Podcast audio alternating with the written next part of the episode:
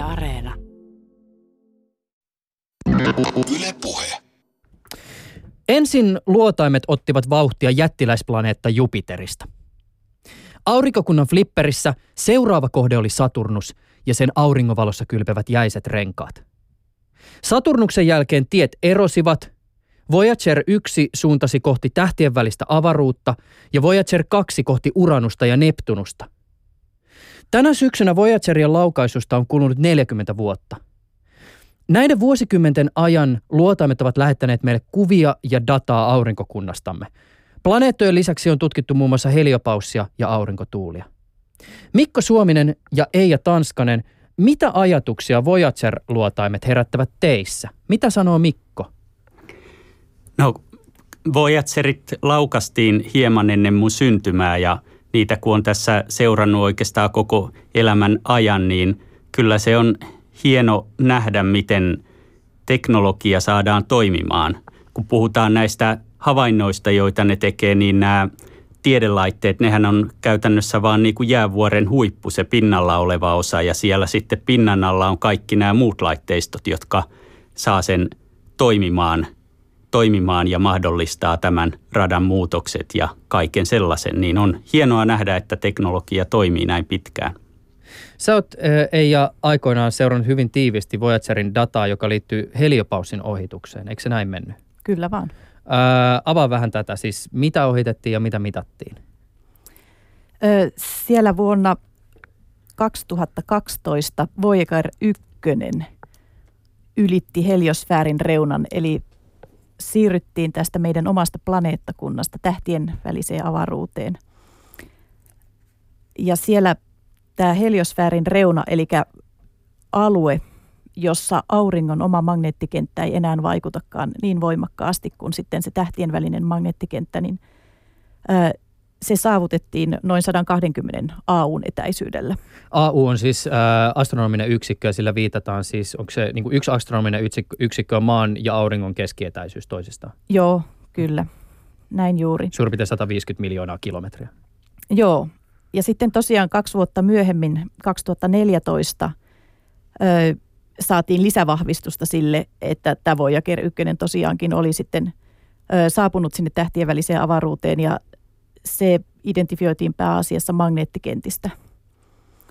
Öö, siinä oltiin kyllä jo muutamia vuosia aikaisemmin, kaksituhattakahdeksan, niin öö, huomattu näistä kaikista Voyager yksi mittauksista yhdessä, että heliosfäärin muoto ei ollutkaan ihan pyöreä, vaan se oli enemmänkin tämmöinen kananmunan mallinen. Ja, ja siitä syystä niin nämä heliosfäärin reunan etäisyydet vaihtelevat riippuen siitä, mistä kirjallisuudesta lukee niitä.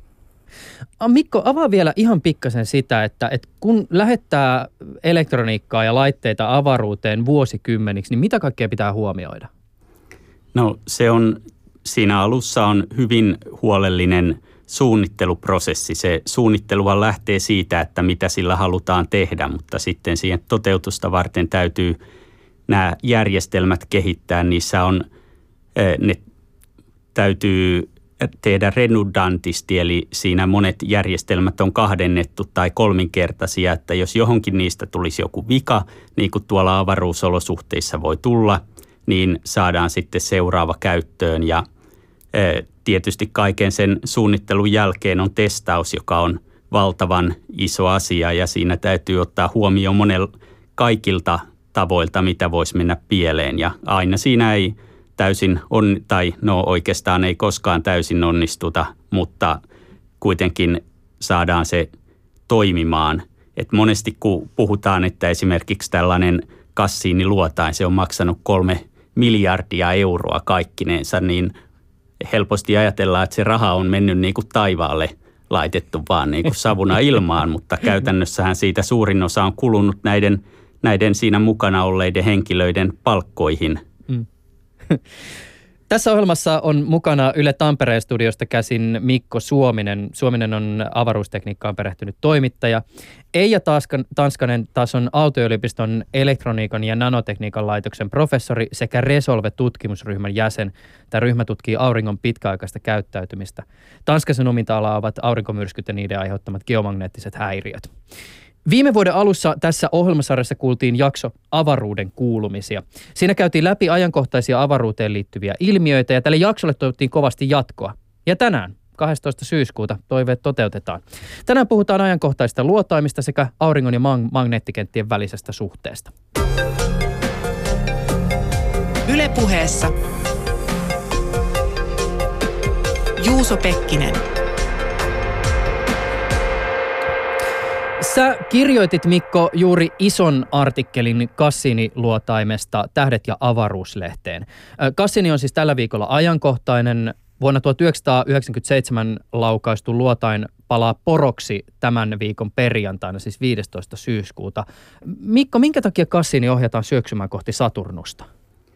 Siinä, siinä on syynä sellaiset näkökulmat, että tämmöinen ihmiskunnan tekemä laite sisältää aina mukaan, mukaansa, vaikka sitä kuinka yrit, yritettäisiin desinfioida, niin siellä on mikrobeja, jotka on, on niin siinä mielessä halutaan estää näiden mikrobien pääsy eh, mahdollisesti tällaista elämän, elämän tai prebioottiseen ympäristöön, jollainen saattaa olla joissakin Saturnuksen kuissa. Ja jos me vaan hylättäisiin se avaruusromuna tämä Cassini-luotain sinne, sinne sen Saturnuksen kiertoradalle, niin voisi olla mahdollista, että joskus tulevaisuudessa, kaukaisessa tulevaisuudessa se osuisi johonkin näistä kuista ja tavallaan maan mikrobit pääsisi saastuttamaan tällaisen, tällaisen ympäristön.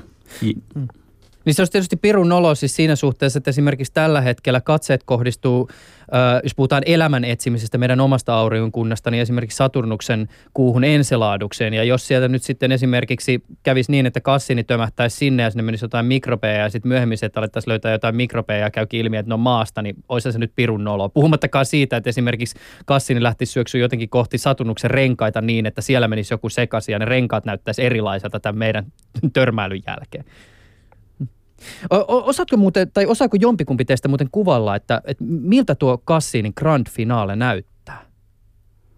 No mä sanoisin, että se on semmoinen vähän niin kuin tähdenlento siellä Saturnuksen kaasukehän ylimmissä kerroksissa, että jos siellä olisi joku paikalla sitä katselemassa, niin näkisi ison tulipallon siellä.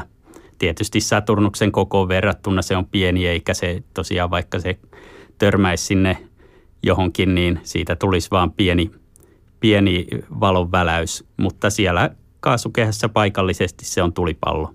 Mutta sitten taas toisaalta, kun miettii sitä, että jos katselisi sieltä niinku hieman Saturnuksesta käsin sitä tähdenlentoa ja mahdollisesti siihen visuaaliseen kuvaan vielä liittyisivät nämä Saturnuksen renkaat, niin olisihan se kyllä aika niinku makea, jos tämmöistä pääsisi jollakin oudolla teknologisella tavalla todistamaan. Ää, minkälainen on tuo luotain, joka Saturnuksen ilmakehässä pian palaa, Mikko? No Cassini on massaltaan oli alkujaan semmoinen kuusi tonnia ja näin lopussa sillä on noin kaksi tonnia sitä massaa, koska se on käyttänyt polttoaineensa, joka oli suuri osa siitä massasta. Ja just tämä polttoainehan, sen loppuminen aiheuttaa sen, että se täytyy lopettaa sen toiminta siellä. Mutta Cassini, miltä se näyttää, niin varmasti siinä suurin asia on se iso lautasantenni, antenni, jolla sekä tehdään se tiedonsiirto kaksisuuntaisesti maapallolle, että sitä myöskin voitiin käyttää tämmöisenä tutkana näiden ohitusten aikaan, kun mentiin kuiden ohi. Ja sitten sen sanoisin, että se runko on tuommoinen sylinteri, joka on muutamien metrien mittainen ja sieltä sitten tulee monenlaisia. Sen sylinterin päällä on erilaisia laitteita ja myös tämmöiset pitkät mastot, jotka on eri asioihin tarkoitettu, niin lähtee siitä, että se on oikeastaan toisessa päässä on lautasantenni, toisessa päässä on kaksi moottoria. Se on vaan varmistuksena se toinen moottori, että voidaan käyttää kumpaa tahansa ja suuri määrä laitteita ja muutama iso antenni siitä lähtee. Mä haluaisin nostaa tällaisen yksityiskohdan tästä Cassini-luotaimesta esiin, nimittäin siis sen, että jo pikaisella vilkaisulla huomaa sen, että tässä luotaimessa ei ole esimerkiksi monesta satelliitista tuttuja aurinkokennoja. Eli mistä se virta tulee? Se tulee ydinparistosta, eli kun mennään näin kauas auringosta, niin se on käytännössä ainoa tapa tuottaa, tuottaa te- sähkötehoa, jolla sitten nämä laitteet toimii. Mm. Ja ilmeisesti ydin Paristo tunnetaan myös joissakin piireissä radioisotooppisena termosähkögeneraattorina, eli kavereiden kesken är tee geenä. Tähän liittyy myös semmoinen anekdootti, että, että ennen Kasinin laukaisua laukaisualueen ympärille oli kerääntynyt joukko mielenosoittajia vastustamaan tätä laukaisua luotaimessa olevan plutoniumin takia. C N N kertoi aikoinaan näiden mielenosoitusten yhteydessä, siinä pidätettiin siis kymmeniä ihmisiä, kun ihmiset oli vastustaneet tässä, koska tietysti riskinä on se, että jos se niin kuin räjähtää huonossa kohtaa ilmakehään, niin aika moni ihminen joutuu tämän plutoniumin alaiseksi. Mutta eikö tietysti siis äh, esimerkiksi näissä Voyagereissa on hieman niin kuin vastaavanlainen järjestely? Joo, kyllä käytännössä plutonium kaksisataakolmekymmentäkahdeksan on vaan se kaikista paras isotooppi tähän ydinparistojen rakentamiseen. Että siinähän ideana on se, että tämmöinen radioaktiivinen aine, kun se hajoaa, se tuottaa siinä samalla lämpöä ja sitten kun on lämpötilaero tämän pariston ja sitten sen avaruuden kylmän ympäristön välillä, niin tästä lämpötilaerosta pystytään sitten tekemään sähköä ja siinä ei ole yhtään liikkuvaa osaa, joten se on todella tämmöinen luotettava ja suhteellisen yksinkertainen, ei voi montaakaan asiaa mennä siinä sen toiminnassa vikaan. Vuoteen kaksituhattaneljä asti Casinilla oli kavernaan tämmöinen Huygens-laskeutu ja tiet kuitenkin erosivat ihan hyvästä syystä. Joo, eli tosiaan Huygens niin laskeutui tänne Saturnuksen suurimpaan kuuhun Titaniin. Kun puhutaan Saturnuksesta, niin meitä yleensä kiinnostaa eniten nämä sen kuut, koska ne on kiinteitä kappaleita. Saturnus itsessään, kun se on tämmöinen kaasupallo, johon jos mentäisiin sinne syvemmälle, niin siellä vaan paine, paine kasvaisi ja sitten kohta ei nähtäisi enää mitään ympärilleen, kun mentäisiin syvemmälle. Mutta nämä kuut on sellaisia ihmisille niin kuin luonnollisia kappaleita, oikeastaan pieniä maailmoja siellä meistä kaukana. Ja Titan on niistä ylivoimaisesti suurin. Siinä on melkein kaikki siitä massasta, mikä näissä kuissa on yhteensä. Titan on kooltaan suurempi kuin mitä Merkurius planeetta, mutta sen tiheys on sitten paljon, paljon pienempi, mutta sitä päästiin tutkimaan tällaisella laskeutujaluotaimella, joka sinne tosiaan ohjattiin. Ja tässä täytyy myös todeta semmoinen juttu, että tämän laskeutujan kyydessä oli myös suomalaista tekniikkaa. Siellä oli plasmamittalaite ja paineilmalaitteen osia, jotka oli Suomessa valmistettu. Ää, tieto tästä laskeutujasta maahan kulki Cassini-luotaimen kautta. Ja sä, Mikko, kerrot tässä sun Tähdet ja avaruuslehden uudessa jutussa, että oli hyvin lähellä, että tämä yhteys ei olisi pelannut. Mikä tässä oli taustalla? Joo, eli siinä kävi semmoinen pieni moka, että nämä suunnittelijat eivät olleet ottaneet huomioon Doppler-siirtymää tässä. Eli silloin kun Cassini itse luotain, se ohitti tämän Titanin ja kun tämä sitten taas Huygens sinne oli laskeutumassa, niin niiden välinen nopeusero oli sen verran suuri, että tämä olisi, osa siitä radiokaistasta olisi mennyt sen lähettimen ja vastaanottimen välillä, niin ei olisi ollut enää päällekkäin ja silloin ei oltaisi saatu vastaanotettua sitä dataa. Miten, miten se on mahdollista, että siis jos projektiin pistetään kolme miljardia euroa ja siinä on mukana tuhansia ihmisiä, niin jokin näin ikään kuin, no helppo se on tietysti näin sanoa, mutta siis ikään kuin perusasia unohtuu. Joo, tässä tulee aina ne ongelmat, kun on tuhansia ihmisiä mukana. Tämmöinen luotain on tavallaan elämää suurempi. Yksikään ihminen ei yksin pysty ymmärtämään kaikkea, mitä siinä luotaimessa on. Ja just siitä tulee se ongelma, kun toinen tietää tämän ja toinen tekee tätä. Ja ne on yleensä hyvin spesialisoituneita ihmisiä, jotka sitä on suunnittelemassa. Ja joskus tämmöinen sitten, kun osia liitetään toisiinsa ja näitä suunnitelmia, niin sieltä voi unohtua tämmöiset asiat. Hei, jos ihan vielä sillai kursiivisesti käydään läpi tätä Cassini-ohjelmaa ja sitten näitä ikään kuin saavutuksia, joita voidaan, tai joiden pohjalta voidaan sanoa, että Cassini on ollut suuri menestys, niin mi- mi- mitä sä, Mikko, mainitsisit? Tässä tietysti käyt näitä läpi myös tässä sun ä, artikkelissa, mutta jos, jos sillä niin kuin yleisesti vielä kerrataan.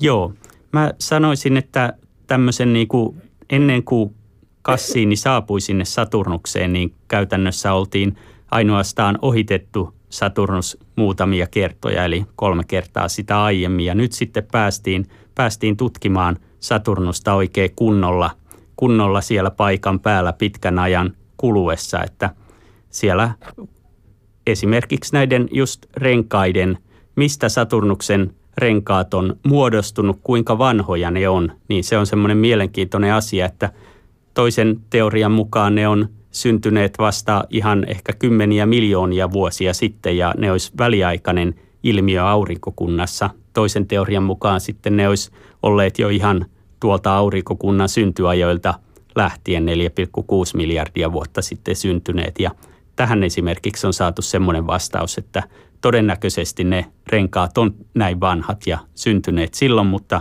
niissä on nuoria osia, että yksi niistä ulonmaisista renkaan osista, niin se on saattanut syntyä myöhemmin, kun tämmöinen hyvin pieni jääkuu on hajonnut, että se renkaiden ainehan ei ole hirveän paljoa, mutta kun se on niin hirveän pieninä palasina, semmoisia ehkä parimetrisiä jääkimpaleita, niin sitten se muodostaa tämmöisen valtavan suurelta näyttävän, näyttävän rakenteen. Että tämä oli yksi mielenkiintoinen asia. Nähtiin sitten näitä Saturnuksen myrskyjä, jotka on sen sen navoilla ja toki siellä on myrskyjä muutenkin. Oli tämmöinen suurempi valkoinen pilkku, joka oli väliaikainen myrsky siellä Saturnuksesta. Sitä päästiin kuvaamaan ja tutkimaan sen kehitystä. Ja näiden kuiden yksityiskohdat Titan siinä oli toki se kaikista jännin asia myös näillä ohituksilla. Tämä Huygenshan laskeutui lähelle sen kuun päivän tasaajaa ja toi toki paljon tietoa sieltä, mutta sitten kun Cassini teki monia lähiohituksia Titanista ja pystyi käyttämään tätä isoa, isoa lautasantenniaan tutkana, niin se pystyi kartoittamaan sinne Titanin kaasukehän sisään, mitä siellä on, ja pystyi myös löytämään sieltä järviä, jotka koostuu todennäköisesti suurimmaksi osaksi metaanista. Ja semmoinen, että täällä on tämmöinen nestekierto toisella taivaankappaleella, niin se on todella mielenkiintoista, ja nämä yksityiskohdat, mitä niistä järvistä saatiin selville, niin se on mun mielestä ehkä yksi huippukohdista sekin. No tietysti jo, jollakin lemppariksi saattaa esimerkiksi sitten taas tulla toisaalta tämä Enceladuksen tutkiminen, koska siis Enceladuksella on tämmöinen niin kuin iso, iso jääkuori, josta me nyt tiedetään, että sen alla on näitä meriä, ja sieltä jääkuoren alta siis syöksyy avaruuteen sitä, sitä tavaraa, joka siellä jääkuoren alla on, ja, ja tästäkin saatiin nimenomaan Cassinilla tietoa. Joo, kyllä sitä nostettiin paljon varsinkin tässä loppuvaiheessa esiin, että nämä elämän mahdollisuudet, elämän etsiminen. NASAlla aina, aina tietysti NASAn osat siinä liittyy avaruuspolitiikkaan, että edellisen presidentin aikana oltiin kiinnostuneita enemmän tieteestä yleis, yleisesti ja sitten tämä nykyinen presidentti ajaa ehkä vähän sellaisia eh, kansallisen näyttämisen asioita ja ehkä myös avaruuden hyödyntämistä niin enemmän. Ja nyt tämän tieteen ja elämän tutkimisen nostaminen, niin se on mielenkiintoinen asia. Ja mä sanoisin, että Enceladus se on vaan hyvin pieni, noin viisisataa kilometrin kokoinen kuu, mutta sitten tuolta Jupiterilta löytyy Europa-kuu, joka on paljon suurempi, melkein meidän oman kuun kokoinen, semmoinen kolme kolmetuhatta kilometriä halkasijaltaan ja sinne halutaan saada sitten seuraava luotain ja rahoitusta tällaiselle luotaimelle ja nostettua sitä kiinnostusta, niin se on yksi syy, miksi tätä elämänetsintää jääkuista nostettiin tässä viime kuukausina. Mikko, ennen kuin päästän sut jatkamaan päivään, niin vielä kysymys, johon voit vastata myös hieman ehkä spekuloidenkin, jos ajatellaan näitä niin kuin tulevaisuuden luotaimia, jotka ehkä lähetetään näihin kuihin, joista esimerkiksi me ollaan nyt tässä puhuttu, niin minkälaisia luotaimia niihin saatetaan ehkä lähettää? Joo, eli nyt on, mitä on tulossa, niin ensi vuosikymmenellä sekä NASA että Euroopan avaruusjärjestö lähettää omat kiertolaisluotaimensa tuonne Jupiteriin, koska voi sanoa, että vähän vuorotellaan näiden kahden jättiläis, jättiläiskokoisen kaasuplaneetan ja niiden kuiden tutkimuksessa. Ja nämä on kiertolaisluotaimia, millä pystytään luotaa entistä paremmin niitä jääkuita siellä Jupiterissa ja sitten ehkä laskeutuja luotaan, jos semmoinen saisi rahoituksen, voitaisiin sitten toteuttaa niin, että se lähetettäisiin kaksikymmentäluvun loppupuolella ja olisi ehkä kolmekymmentäluvun alkupuolella sitten perillä. Ja nämä on mielenkiintoisia, jos sinne pystyttäisiin laskeutumaan, porautumaan vaikka Euroopan jääkuoren läpi tai Enceladuksen jääkuoren läpi jollakin tavalla ja tutkimaan, mitä siellä valtavassa pinnanalaisessa valtameressä on, niin se on varmasti asia, joka ketä tahansa kiinnostaisi todella paljon. Kiitän sua, Mikko, osallistumisesta tähän ohjelmaan. Tämä oli iso ilo. Mikko Suominen on siis avaruustekniikkaan perehtynyt toimittaja, jonka juttuja voi lukea muun muassa Tähdet ja avaruuslehdestä. Lehden uusimmassa numerossa on Mikon pitkä juttu Cassinin luotaimesta. Kiitokset tästä, Mikko. Kiitos. Yle Puheessa Juuso Pekkinen. Mikko Suominen oli siis tuolla Tampereen Ylen toimituksessa, ja sinne muuten kiitokset muuten Tampereen Ylen tekniselle tuottajalle Timo Ruuskaselle, joka mahdollisti sen, että tämä haastattelu voitiin tehdä. Me jatkamme Eija Tanskasen kanssa täällä Pasilan päässä. Mä Eija kerroinkin tuossa hieman siitä, mitä sä, tai kuka olet, mutta siis haluaisin pysähtyä yhteen asiaan sun historiassa. Siis sen jälkeen, kun sä väittelit, ää, niin sä työskentelit kolme vuotta NASAn Goddardin avaruustutkimuskeskuksessa. Ja kyseessä siis Jenkeissä avaruustutkimuskeskus, joka on siis, voisi sanoa, että skenen eräänlainen mekka. Paikka, jossa työskentelee noin kymmenen tuhatta ihmistä. Sieltä on lähtöisin Yhdysvaltojen ensimmäiset satelliitit. Yksi kuuluisimmista projekteista on Hubblen avaruusteleskooppi. Tällä hetkellä siellä valmistellaan kunnianhimoista James Webb-teleskooppia. Ja mainitteko, että sieltä löytyy myös yksi maailman suurimmista puhdastiloista. Minkälaista tuolla oli työskennellä? No, Goddardilla oli erittäin mielenkiintoista työskennellä juuri, juuri sen vuoksi, mitä mainitsitkin tuossa, että siellä tehdään kaikki, mitä satelliitteihin liittyy, paitsi, tai avaruuteen, paitsi astronauttitoiminta. Eli siellä rakennetaan satelliitteja, siellä suunnitellaan luotaimia, siellä hyödynnetään niitä mittauksia, kaikkea tätä tehdään siellä. Ja se, että nämä kaikki pystyy näkemään yhdellä silmäyksellä siellä kampuksella kulkiessaan ja voi pistäytyä mihin tahansa toimistoon kyselemään asioita, niin se on se, se on se mun mielestä kaikkein hienoin juttu, mitä ei pysty sitten tekemään täältä Suomesta käsin. O, o, kun on tuommoisessa paikassa, niin tuleeko siellä ikään koskaan vastaan semmoisia siis, niin kuin voimakkaita tunnekokemuksia? Siis esimerkiksi jostain, että pääsee näkemään läheltä jonkun tulevaisuuden satelliitin tai avaruusteleskoopin, tai pääsee näkemään jonkun semmoisen tyypin, jonka nimi on kirjoitettu historiankirjoihin. O, oliko sinulla siellä tämmöisiä kohtaamisia?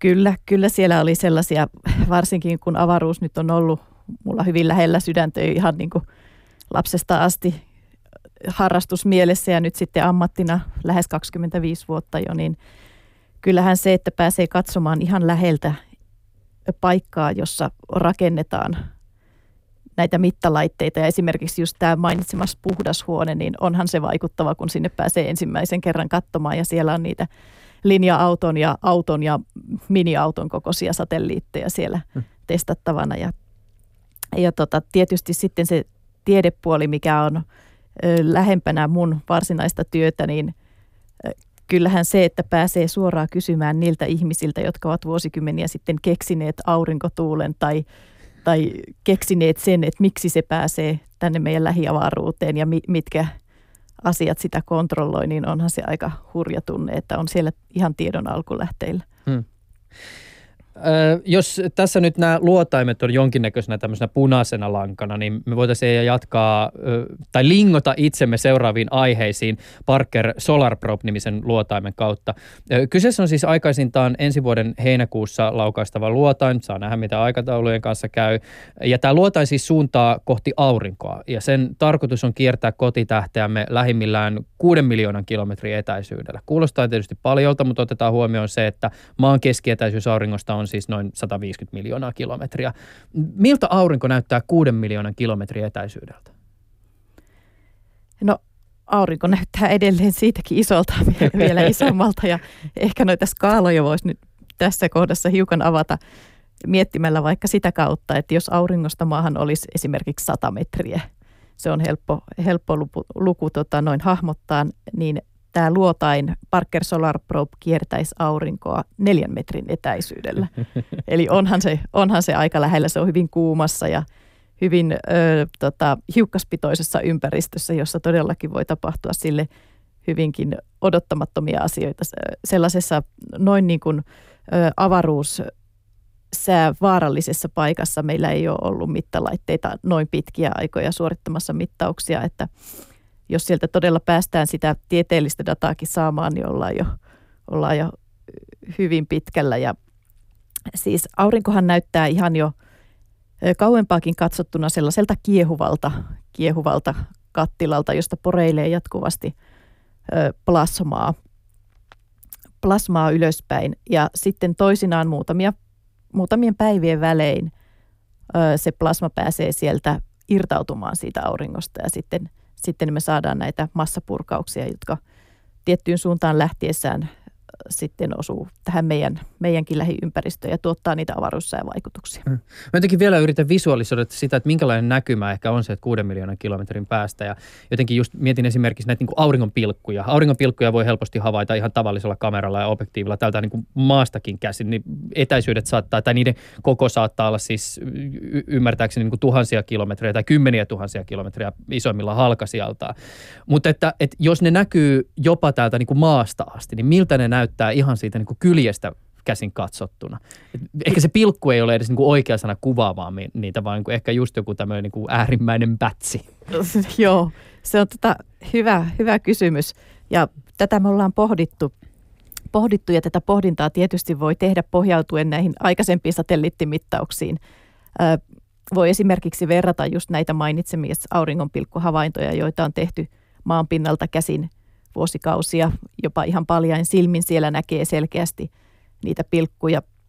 Sitten kun me ollaan saatu mittauksia Soho-satelliitista ja S D O-satelliiteista, niin me ollaan saatu nimenomaan niistä magneettikentistä sellaista mikrotason tietoa. Eli se rakenne on todellakin ruvennut vasta paljastumaan, että se ei olekaan mikään semmoinen yhtenäinen pilkku se auringonpilkku, ja niitä on ruvettu kutsumaan aktiivisiksi alueiksi sen vuoksi. Eli se ei ole enää mikään semmoinen selkeästi rajattu pilkunmallinen alue, vaan se on hyvin, hyvin monirakenteinen. Ja nimenomaan se magneettikenttä on se, se mikä tuottaa sen rakenteen siihen. Eikö ne muuten pilkussa tämmöinen siis yksityiskohta mainittako, että eikö se ole sillä tavoin, että ne auringon tummat pilkut on siis, ne on siis äh, kylmempiä kuin se ympäröivä alue? Eli siis sieltä on niinku se energia karannut avaruuteen ja, ja sitten siihen on jäänyt semmoinen niinku viileä pläntti, joka näkyy nimenomaan sitten pilkkuna. Joo, ja siinä pilkun kohdalla nimenomaan nyt, nyt ollaan näillä uusilla satelliiteilla saatu sitä tietoa tarkennettu, niin siellä on hyvin, hyvin monimutkainen se magneettinen rakenne. Ja tota, se lämpötilakin, kun sitä nyt päästään mahdollisesti mittaamaan tarkemmin, niin varmasti havaitaan siellä paljon suurempia vaihteluita, mitä osataan odottaakaan, että, ei, että se ei ole vain se pilkun lämpötila, vaan että siellä on eri kohdissa, löytyy erilaisia lämpötiloja. Mm. Eli se on todellakin, niin kuin suurennuslasilla katsoisi sitä aktiivista aluetta nyt näillä uusilla mittalaitteilla, kun päästään niitä tutkimaan, ja odotan tosiaankin innolla sitä, että mitä sieltä paljastuu. Toivotaan, että laukaisu tapahtuu ajallaan. Äh, tästä Parker Solar, Solar Probesta vielä semmoinen huomio erään elokuvan kautta. Äh, vuonna kaksituhattaseitsemän sai enti, ensi-iltansa Danny Boylen elokuva Sunshine, jossa joukko tiedemiehiä ja naisia lähetetään kohti aurinkoa, joka on tässä elokuvan maailmassa sammumassa. Tarkoituksena on räjäyttää auringossa pommi, joka saisi auringon sitten taas toimimaan. Ja tässä elokuvassa tämä avaruusaluksen design on aika erityinen. Tämä alus on tämmöinen pitkistä moduuleista koostuva putki, jonka auringonpuoleisessa päässä on valtavan kokoinen lämpökilpi, joka suojaa alusta auringon säteilyltä. Ja ilmeisesti tässä Parker Solar Probessa on hieman samankaltainen ratkaisu. Siinä on tämmöinen niin kuin hiilikomposiittisuoja ymmärtääkseni, joka estää sen kaiken energian tuhoamasta sitä herkkää mittalaitteistoa, joka siellä on. Joo, kyllä. Se on noin vajaa kaksitoista senttiä paksu se suojakilpi, mikä siihen on rakennettu suojaamaan nimenomaan sinne auringon puolelle niitä instrumentteja. Ne instrumentit on sijoitettu sinne ihan sen kilven niin kuin sisälle ja keskelle, niin että mistään, mistään päin sitä säteilyä ei pitäisi päästä sinne mittalaitteelle. Ja, ja vaikka tosiaan se lämpötila siinä auringon lähellä onkin hurja, tuhansia asteita, niin siitä huolimatta on suunniteltu, että ne varsinaiset instrumentit mittaisivat huoneen lämpötilassa. Eli kyllä se kilpi on aika, aika hurjan tehokas, tai ainakin näin on suunniteltu. Mm. Et jää nyt sitten nähtäväksi, että, että millä tavalla se suojakilpi toimii ja suojaako se kaikkia instrumentteja samalla tavalla. Mm. Hei, avaa vielä vähän tätä, että mitä tarko- tarkoittaa, kun puhutaan, että periaatteessa tämä luotaan siis koskettaa aurinkoa? No auringollahan ei ole sillä tavalla rajattua pintaa, vaikka, vaikka sellaisesta puhutaankin, että se on semmoinen poreileva kaasukorona, jossa ei pystytä oikeastaan millään ajan hetkellä sanomaan, määrittämään sitä varsinaista pintaa. Eli itse asiassa voisi jopa sanoa, että koko maapallo on siinä auringon ilmakehässä. Eli me ollaan tavallaan niin kuin sen auringon ilmakehän vaikutuspiirissä. Ja siinä mielessä, no varsinkin nyt toi Solar Probe on ihan kokonaan siellä ilmakehän alaosissa ja me ollaan sitten maassa niin siellä ilmakehän yläosissa. Näistä luotaimista vielä mainittakoon se, että ESAlla eli siis Euroopan avaruusjärjestöllä on myös tarkoituksena lähettää oma luotaimensa kohti aurinkoa vuonna kaksituhattayhdeksäntoista. Joo, kyllä tämä lähtee, tämä Parker lähtee nyt heinäkuussa tai suunnitel, suunniteltu laukaisu helmikuussa, heinäkuussa ensi vuonna ja sitten Euroopan avaruusjärjestön Solar Orbiterille puolestaan helmikuussa kaksituhattayhdeksäntoista, että sitäkin on nyt tässä jo useita kertoja lykätty, mutta tota, se nyt näyttää todennäköisimmältä tällä hetkellä laukaisuajan kohdalta. Joo. Mutta ehkä, ehkä tässä voisi vielä miettiä, kun tuossa toi Parker Solar Probin ö, sille niin kuin tyypillistä tai uniikkia on se, kuinka nopeasti se matkustaa. Eli jos nyt ottaisi jonkun tämmöisen tutun vertailukohdan tästä, niin alle yhdessä sekunnissa toi probe matkustaa Hämeenlinnan ja takaisin. Hmm. Eli nopeata, nopeata meininkiä on. Mutta siitäkin huolimatta vielä ne auringosta lähtevät purkaukset, ne massapurkaukset, hmm. ö, niin ne liikkuu paljon sitäkin nopeammin. Hmm. Se muuten, kun mainitsit tämän nopeuden, niin täytyy tietysti äh, siis vielä todeta se, että tässä yhteydessä varmaan oma juttunsa ei ole pelkästään se, että sä saavutat sen nopeuden. No kyllähän tyhjiössä sä saat aika kovia nopeuksia, mutta sitten tietysti se jarruttaminen, se, se, se vaatii energiaa. Joo, ja sehän sitten sijoitetaan tämä probe niin aurinkoa kiertämään siten, että, että se suorittaa siellä useita kymmeniä kierroksia auringon ympäri, riippuen mm. nyt tietysti siitä toiminta-ajasta ja instrumenttien toimintakyvystä, että miten ne selviytyy sitä säteilystä ja siitä hiukkaspomituksesta. Eija Tanskanen, kun me puhutaan erilaista aurinkoon liittyvistä ilmiöistä, siis auringonpilkuista, aurinkotuulesta, auringonpimennystä yhteydessä, puhutaan tietysti paljon auringon koronasta, niin näihin kaikkiin liittyy asia, joka me ollaan tässä nyt jo mainittu, nimittäin siis tämä auringon magneettisuus ja magneettikentät. Tämä on tietysti niin kuin ihan valtava kysymys, mutta, mutta avaa vähän sitä, että mitä me tiedetään siitä, miten auringon magneettikenttä toimii ja mi- miten se niin kuin liittyy näihin edellä mainittuihin ilmiöihin. No me tiedetään, että auringolla on periaatteessa dipolimuotoinen magneettikenttä, mutta siinä... Minkä muotoinen on dipoli? Äh, sellainen, minkä kentän muodostaa ihan tuommoinen suora pätkä, magneettipätkä, pätkä magneettia, tällainen tota noin niin, vähän niin kuin sipuli, sipulimallinen niin, okay. kenttä. Maallahan se on semmoinen venytetty, venynyt niin, että se toinen puoli on huomattavasti pidempi kuin se toinen puoli, mutta niin auringolla... näyttää siis... vähän semmoiselta, siis jos tämän visualisoidaan maanmagneettikenttä, niin eikö se ole semmoinen vähän niin kuin siis, jos on sarjakuvassa tykinkuula, niin sitten siinä tykinkuula edessä saattaa olla vähän semmoista niin kuin ikään kuin ilmavirta väistyy ja sitten se ikään kuin jatkuu siellä niin kuin tykinkuulan perässä se, se, ne vauhtiviivat. Joo, kyllä sitä voi. Ja ne vauhtiviivat todellakin on maalla hyvin pitkät, mutta auringolla ei, ei tapahdu sellaista, mutta se, että se magneettikentän hieno rakenne tai rakenne on hyvin, hyvin niin kuin detaljoitu. Ja se auringon konvektio tai se kiehuminen tuottaa ihan eri aikaskaaloissa päivän, kuukauden, tunnin aikaskaaloissa niitä muutoksia niin, että sieltä todellakin tarvitaan niitä jatkuvia havaintoja ennen kuin me voidaan ymmärtää sitä, että ö, miten se konvektio siellä toimii ja millä tavalla se tuottaa niitä pilkkuja ja niitä aktiivisia alueita. Ja sitten jos äh, esimerkiksi äh, auringossa tapahtuu tämä niin kuin auringon roihu, niin ei, ei, eikö se liity siis siihen, että nimenomaan se magneettikentässä tapahtuu joku iso muutos? Joo, sieltä tulee, tulee se magneettikentän konfiguraatio muuttuu sillä tavalla, että se plasma pääsee pakenemaan siitä auringosta. Ja siellä on, tämä magneettikenttä muodostuu kahdesta peruskomponentista, toroidisesta kentästä ja poloidisesta kentästä. Toroidinen kenttä on se, joka on siinä ekvaattorilla. Mm. Ja sitten poloidinen... Se on vähän samalla kuin fuusioreaktorihan on semmoinen toroidi. Joo. Ja, joo. Ja. ja sitten poloidinen kenttä lähtee sieltä navoilta, molemmilta navoilta. Ja, ja tämä jäl, jäljeksi toiseksi mainittu kenttä liittyy nyt sitten siihen aurinkotuulen lähdealueisiin ja auringon tuulen, aurinkotuulen syntyalueisiin, joita nimenomaan tällä Parkerin Solar Probella muun muassa on tarkoitus tutkia. Mm. Ö, oliko se niin, että siis auringon pilkut ennakoi tämmöisiä niin kuin aurinkoroihuja tai aurinko, voimakasta aurinkotuulta? Joo, tämä on, tää on aika detaljoitu tota noin, niin, kysymys. Mennään t... kohta konkretiaan. Joo, että, jo. Jo. Siis periaatteessa kun meillä on auringon pilkkuja, kun niitä on runsaasti, kun ne ovat isoja ja kun niissä on monimutkainen rakenne, niin silloin me saadaan sekä roihuja, soihtuja, massapurkauksia ja sitten myöskin nopeampaa aurinkotuulta, riippuen sitten, että missä kohdassa siellä auringon pinnalla ollaan. Eli siitä latitudista, ollaanko lähempänä ekvaattoria, ollaanko lähempänä napoja, niin sitten siitä riippuu, että mitä ne kontrolloivat varsinaisesti.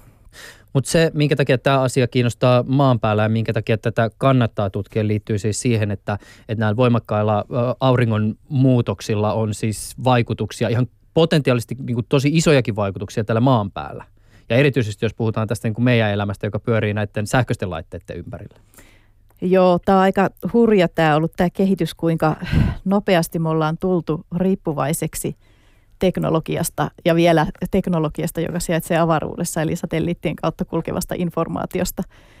Ja tietysti tämä tarkoittaa sitä, että, että ne on hyvinkin, hyvinkin herkässä paikassa ne mittalaitteet siellä tämän magnetosfäärin, eli maan oman magneetti, magneettisen suojakilven ulkopuolella. Ja, ja meillä nyt ei ole kuin muutamia vuosikymmentä ajalta vasta varsinaisesti niin kuin tutkimustietoa siitä, että miten ne vaikuttaa, mutta kyllä siellä on monenmoisia häiriöitä ihan näitä, näihin teknologisiin laitteisiinkin, niissäkin havaittu, saatikka sitten näitä muita vaikutuksia täällä maan pinnalla sitten esimerkiksi näitä ö, pitkiin johtimiin indusoituneita virtoja tai, tai vähän suurempia säteilyannoksia lentokonematkustajille, kun ne napojen yläpuolella matkustaa ja kaikkia näitä, mutta siis suurimmassa Suurimmassa avaruussääriskissä on selkeästikin ne mittalaitteet, jotka sijaitsee siis tämän lähiavaruuden magnetosfäärin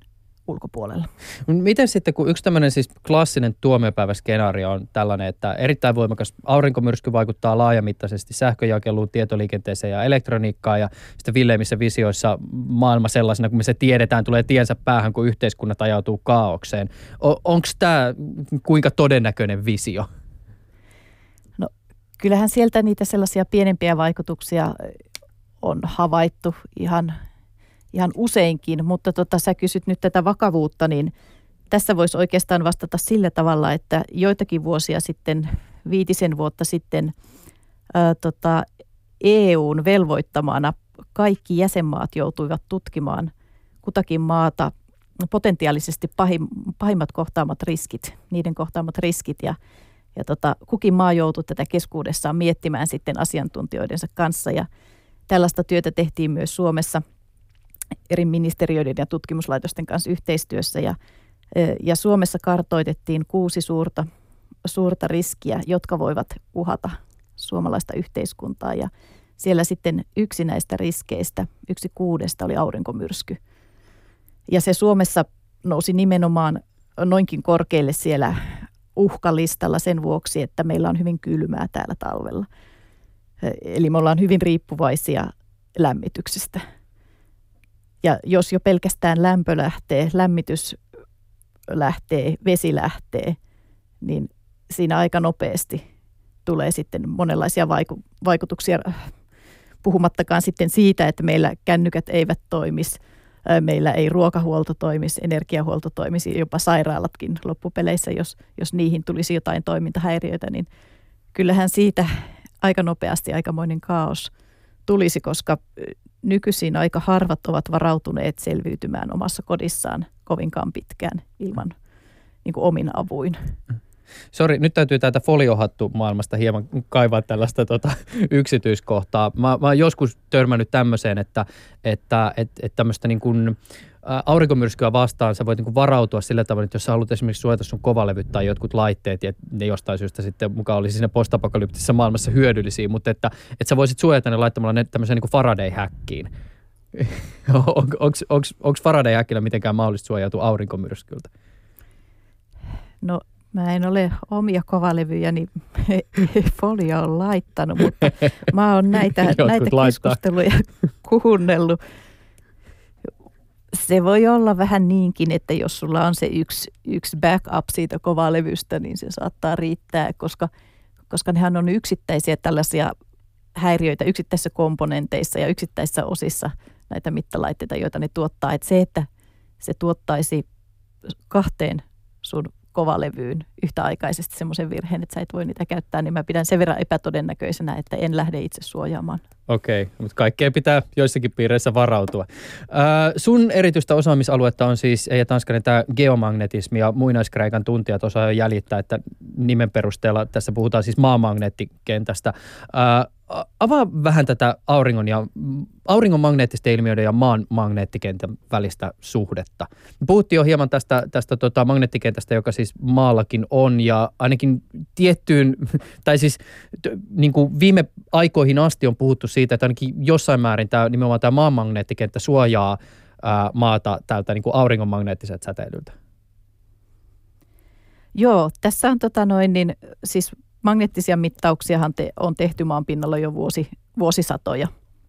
Et meillä on pitkiä aikasarjoja jopa Suomesta, tai itse asiassa erityisesti Suomesta ja Venäjältä. Meillä on pitkiä aikasarjoja tuolta tuhatkahdeksansataaluvun puoleltakin näistä magneettisista mittauksista. Ja tota, ö, tätä tutkimusaineistoa meillä on ollut jo pitkään käytettävissä. Sitä on toki yhtenäisinä pitkinä aikasarjoina tutkittu aiemminkin, mutta pääasiassa näitä geomagneettisia mittauksia on käytetty kuitenkin niin kuin yksittäisten päivien ja yksittäisten ö, geomagneettisten häiriöiden tutkimiseen. Ja tällaisten tota, yhtenäisten aikasarjojen pitkät analyysit, niin ne on tullut ihan vasta tässä viime aikoina. Niin kun tavallaan niitä on ruvettu tekemään osittain niiden ö, laskentaresurssien vuoksi. Se on tullut helpommaksi. Ja tästä on tietysti seurannut se, että ne aikaisemmat teoriat tai ne aikaisemmat tutkimustulokset, ö, ne on muuttuneet. Eli aikaisemmin, kun katsottiin yksittäisiä vuosia, niin sieltä saattoi nousta esille joku tietty asia. Ja sitten kun katsotaan tätä aineistoa statistisesti, eli useita vuosia kerrallaan, niin huomataan eri asioita. Ja tästä voisi ehkä kertoa yhden esimerkin, mikä on tämmöinen tyypillinen, tyypillinen ihan viime aikojen tutkimustulos, joka on vasta näiden datasarjojen homogenisoinnin seurauksena pystytty toteuttamaan. Ö, saattaa olla tuttu asia kuulijoille se, että geomagneettisia häiriöitä ja revontulia havaitaan enemmän syksyllä ja keväällä. Hmm. Tämä on pätevä teoria kuusikymmentäluvulta, jolloin sitä paljon tota, kehitettiin tätä teoriaa ja, ja tämä on osittain totta edelleen. Ö, Mutta nyt kun on tutkittu näitä pidempiä aikasarjoja, niin ollaan huomattu, että itse asiassa näitä häiriöitä, isojakin, voidaan havaita minä vuoden aikana tahansa. Okay. Ja, ja jopa sillä tavalla, että, että tota, kun katsotaan yksittäisiä vuosia, niin siellä tätä kevät- ja syksy-maksimia ei havaitakaan niin systemaattisesti kuin mitä tämä teoria on sanonut ja mitä, mitä ollaan tavallaan oletettu. Ja tota, tästä me päästiin sitten sellaiseen toiseen tutkimusaiheeseen tai tutkimussuuntaan. Me ruvettiin tutkimaan ei sen sijaan sitä, että miten aurinkotuulen vaihtelut vaikuttaa tähän vuoden aikaisvaihteluun, vaan ihan mentiin aurinkoon asti. Ja siellä todettiin, että itse asiassa me saadaan auringosta sellaista tietoa, josta voidaan päätellä tätä vuodenaikaisvaihtelua. Eli aurinko säätelee jopa vuodenaikaisvaihtelua huomattavasti enemmän kuin mitä on ajateltu vielä muutamia vuosikymmeniä tai vuosia sitten. Ja nyt kun sä puhut me, niin se tietysti paljastaa sen, että tämä on tutkimusta, jota on tehty Suomessa, ja onko tämä siis nimenomaan teidän Resolven tekevää tutkimusta? Tämä on, tätä tutkimusta on tehty nimenomaan Suomessa ja nimenomaan tuossa kyseisessä projektissa ja muissa siihen läheisesti liittyvissä projekteissa. Ja tämä, tota, siis se, minkä takia Suomessa näitä myös on näitä niin kuin pitkiä mittauksia tehty, niin eikö silloin myös siis jotain tekemistä nimenomaan meidän niin kuin näiden res, äh, revontulien kanssa? Joo, joo. Tämä on hyvin läheisessä kytkennässä äh, revontuliin ja siihen seikkaan, että Suomi sijaitsee tämän revontuliovaalin, revontulien esiintymisalueen alapuolella.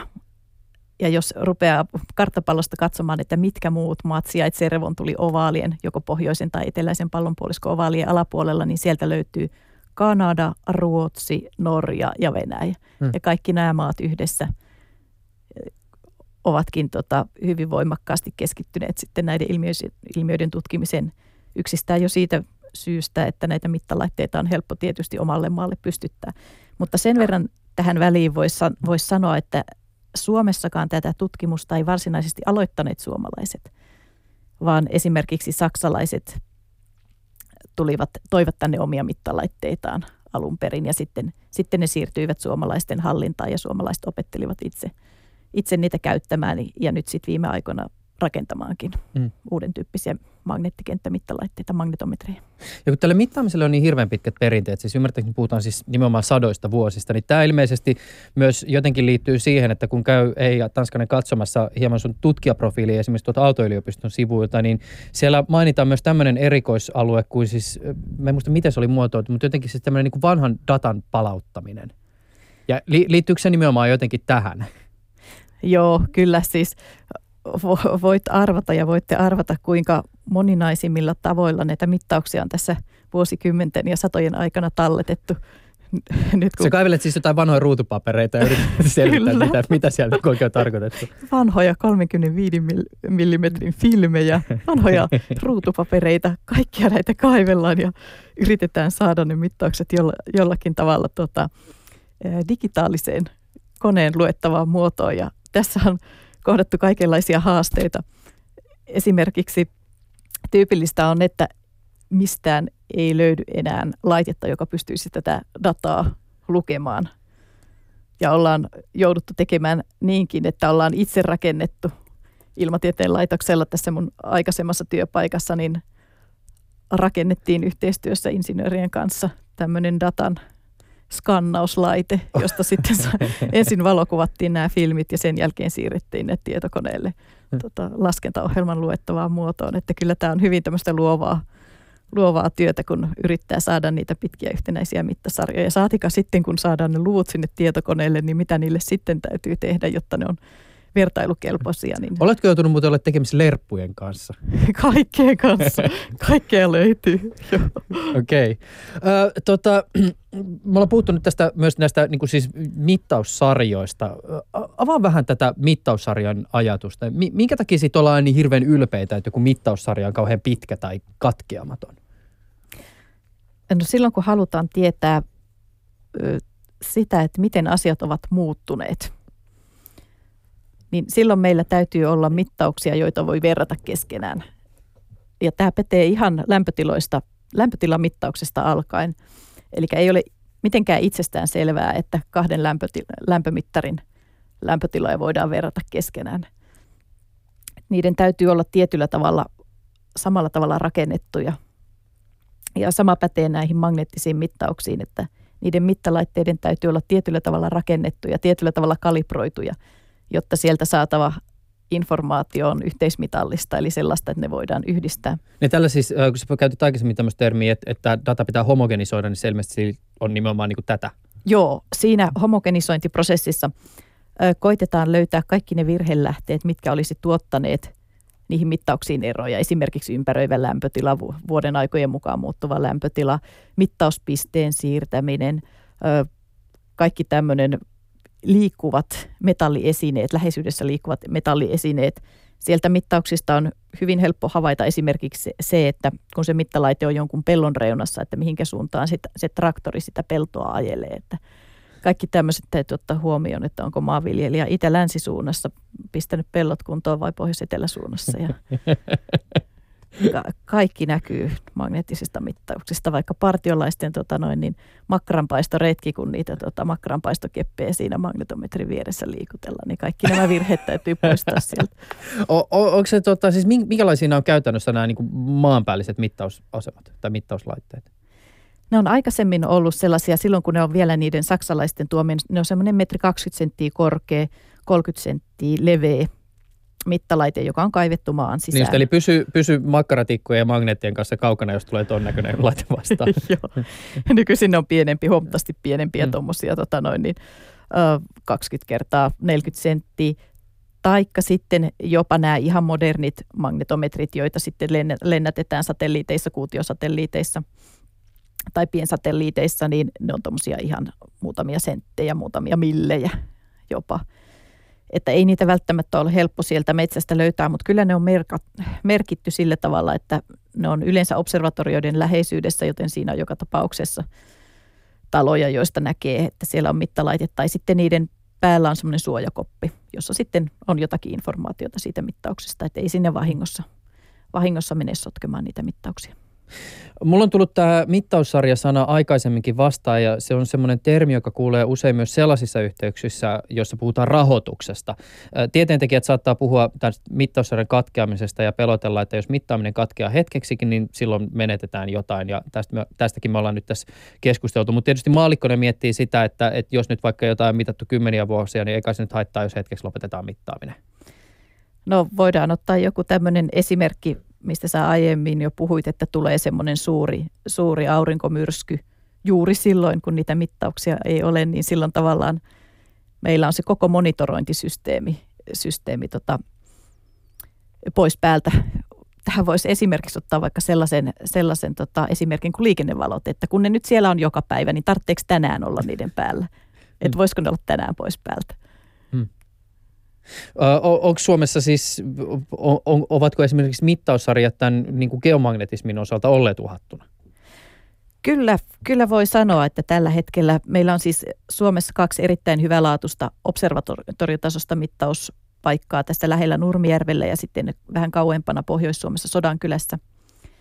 Ja kyllä tällaiset tota, perinteiset observatoriot on, ihan voi käyttää tuollaista sanaa kuin nyt uhattuna niiden mittaussarjat, että kyllä niihin täytyy kiinnittää huomiota, että tätä pitkää, pitkää tota traditiota, jota esimerkiksi Lapin sota ei pystynyt uhkaamaan, niin ei sitten tämä meidän nykyyhteiskunta myöskään pystyisi uhkaamaan. Hmm.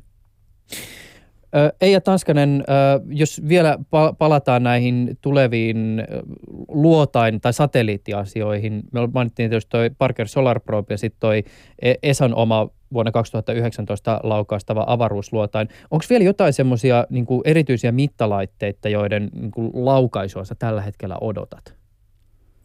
No kyllä mä odotan tietysti tota, ö, tätä suomalaista omaa, omaa satelliittituotantoa Aalto-satelliittien jatkoa sekä sitten naapurimaa Viron satelliitteja. Ne on nimenomaan näitä piensatelliitteja. Mitä molemmat. Viro muuten on lähettämässä? Avaruuteen? Siellä on Estcoupe yksi ja kaksi ja siitä eteenpäin myös suunnitelmia, että ne on tavallaan vähän jo etumatkalla siinä meihin verrattuna, mutta tota, hyvin, hyvin tullaan tässä sitten perässä. Ja tästä voisi ehkä vielä Voyagereihin rakentaa semmoisen aasinsillan, kun tässähän nyt Aalto yksi ja kaksi lähti hyvin peräkkäin. Itse asiassa jopa siinä järjestyksessä, että kaksi lähti ensin mm. ja yksi perään. Niin tämä samahan oli Voyagereilla, että kaksi lähti ensin ja sitten kuudentoista päivän päästä perään lähti kaksi. Aalloilla se ero taisi olla kaksikymmentäyhdeksän päivää. No tosin näillä aalloilla se matka ei kestänyt neljäkymmentä vuotta. ei, ei kestänyt. Toinen ainakin pimeä, niin mä en muista itse asiassa nyt, että mitä sille toiselle on käynyt. Toinen mittaa, eli tota, toi ykkönen mittaa parhaillaan, että hmm. siinä ykkösessä oli huomattavasti enemmän tieteellisiä instrumentteja ja se oli niin kuin tieteellisesti merkittävä tai on. Hmm. Ja niiden osan mittauksien aloittamista edelleen odotetaan, että siinä ensin kakkosessa, joka siis ensin laukaistiin, niin siinä oli enemmänkin semmoinen niin kuin teknologiatestausaspekti. Ö, mutta tota noin, niin vielä näiden Aalto- ja Voyager-luotaiden samanlaisuudesta tai erilaisuudesta, että Voyagerit oli tavallaan niin kuin kaksosia. Ne oli, lähes, ne oli identtiset hmm. mittalaitteet. Sitten aallot puolestaan on enemmänkin ehkä niin kuin sisaruksia, että ne on erilaisia, mutta tota, ne on tämmöisinä niin kuin parina mm. kuitenkin tota noin, niin tässä nyt sitten lähetetty. Niin, toisaalta mä, mä en tiedä, että mikä on, onko Aalto-satelliitissa mahdollisesti jotain myös tämmöistä niin kuin ikään kuin ulospäin viestinnällistä elementtiä, koska Voyagerissa tietysti aina niistä puhuttaessa nostaa esille nämä kultaiset levyt, jotka on näiden luontaiden kyljessä, joihin on siis tallennettuna ääntä ja maata, ääntä ja kuvia maasta, ja, ja siellä on tämmöisiä niin kuin viestiä potentiaaliselle älylliselle elämälle, joka ne, ne levyt ehkä joskus löytää. Et mä, mä en tiedä, onko tämmöisiä niin kuin kultaisia laattoja ollut Aalto-ykkösen matkassa vai miten siellä on ehkä tallennettuna tallennettu suomalaisuutta avaruuteen. No ainakin niin päin, että siellä on kameroita, jotka ottavat kuvia sitten täältä meistä, ja kyllähän sinne nyt aina insinöörit kaikenlaisia piilotettuja viestejä laittaa, joista meillä muilla ei ole aavistustakaan. Niin, sitä ei tiedä, mitä, mitä huumoria niihin on. Niiden mikropiireihin äh, tota, tallennettu. Semmoinen muuten vielä näistä äh, mi- mikrosatelliiteista. Sä mainitsit erityisesti niin kuin tämän toisen aaltosatelliitin nämä luotaimet, jotka on niin kuin tieteellisestä näkökulmasta kiinnostavia. Näet sä, että näissä, äh, niin kuin näillä, tam- näillä pienillä satelliilla, näillä kubesateilla esimerkiksi kyetään tekemään jotakin sellaista tutkimusta, mikä aikaisemmin ei ollut tämmöisillä ikään kuin niin sanotusti perinteisillä satelliiteilla mahdollista? Kyllä niitä pystytään, niitä pystytään lähettämään suurina parvina. Mm. Tämä on mun mielestä se Se riittävän, riittävän tota noin, niin kohtuuhintaan pystytään lähettämään isoja parvia satelliitteja tutkimaan niin kuin samoja alueita. Tämä on mun mielestä sellainen, sellainen etu näihin perinteisiin isoihin linja-autosatelliitteihin tai, tai dinosaurussatelliitteihin, niin kuin, niin kuin tota noin, niin Cassiniakin taidetaan kutsua dinosaurussatelliitiksi, niin niihin verrattuna. Ja sitten tietysti se, että jos niistä onnistutaan tekemään tämmöisiä monitorointilaitteita, niin ne on aina arvokkaita. Mm. Ja, eli siis oikeastaan niin kuin tiivistäen kysymys on vielä siis se, että eli niillä pystyy tekemään niin sanotusti ihan kunnon tiedettä. Kyllä, se, se on ollut pitkä ja kivikkoinen taival, mutta niin on ollut niillä dinosauruksillakin aikanaan. Eija Tanskanen, tämä on ollut kiinnostava keskustelu. Mahtavaa, että pääsit mun ohjelmaan vieraaksi. Kiitos. Yle Puheessa Juuso Pekkinen. Ensi kerralla tässä ohjelmassa hieman toisenlaista asiaa, nimittäin siis nyt on paljon puhuttu taas radikalisoitumisesta, ekstremismistä, ekstremismistä, jopa väkivaltaisesta sellaisesta. Aina välillä näissä keskusteluissa kuulee mainittavan niin kutsutut exit-toimintamallit ja exit-strategiat. Ensi kerralla tässä ohjelmassa puhutaan hieman siitä, että mitä nämä exit-strategiat ihan käytännössä ovat. Ensi kertaan.